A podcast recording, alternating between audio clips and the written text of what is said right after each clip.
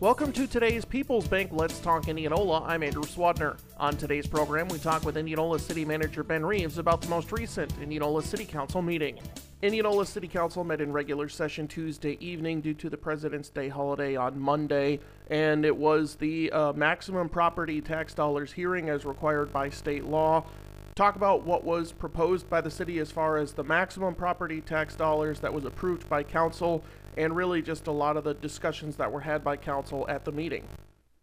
Thanks, Andrew. One of the concerns that our council has is wanting to do its best at not raising property taxes on its residents this this year. We understand that inflation is hitting our residents very hard, even though we have um, you know changes at the state legislature and and things that are impacting our budget. Our council is really wanting to hold the line um, and not raise our, our property taxes this year.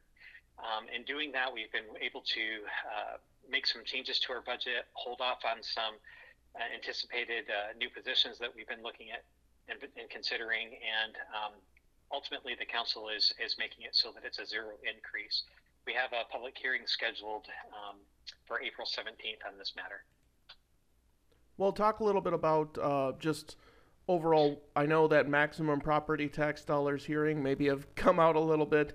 Um, that doesn't set the full budget yet, correct? I mean, that's just kind of like this is what the city is allowed to pull, right?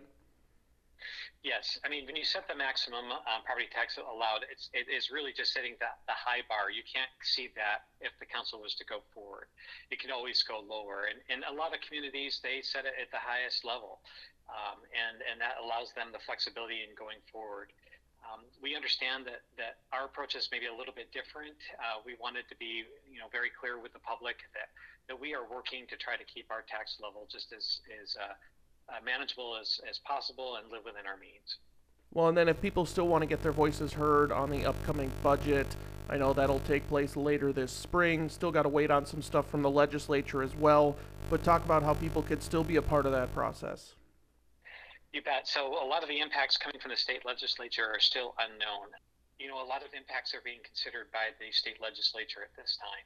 And because of so much being in flux, we are holding off on, on on moving forward with our budget so that we ensure that we are living within our means and, and we're still compliant with the, the state statutes that are coming forward.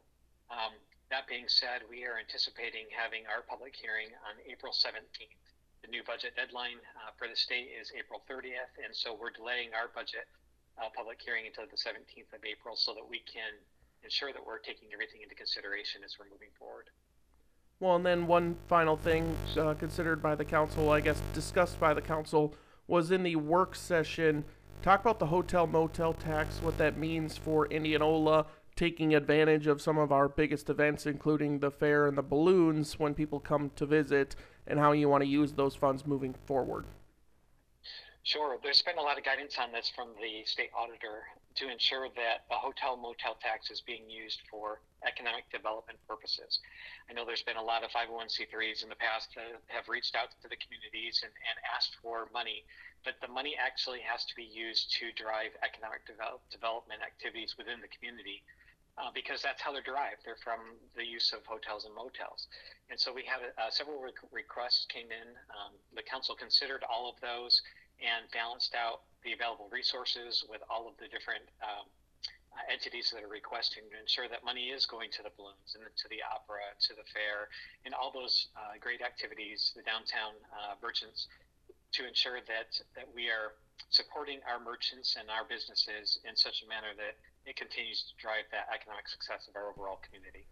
Thanks to Ben Reeves for joining us on today's program. If you missed any of our Let's Talk programs, find them online daily at kniakrls.com under podcasts and subscribe through Apple, Google, or Spotify to never miss an episode.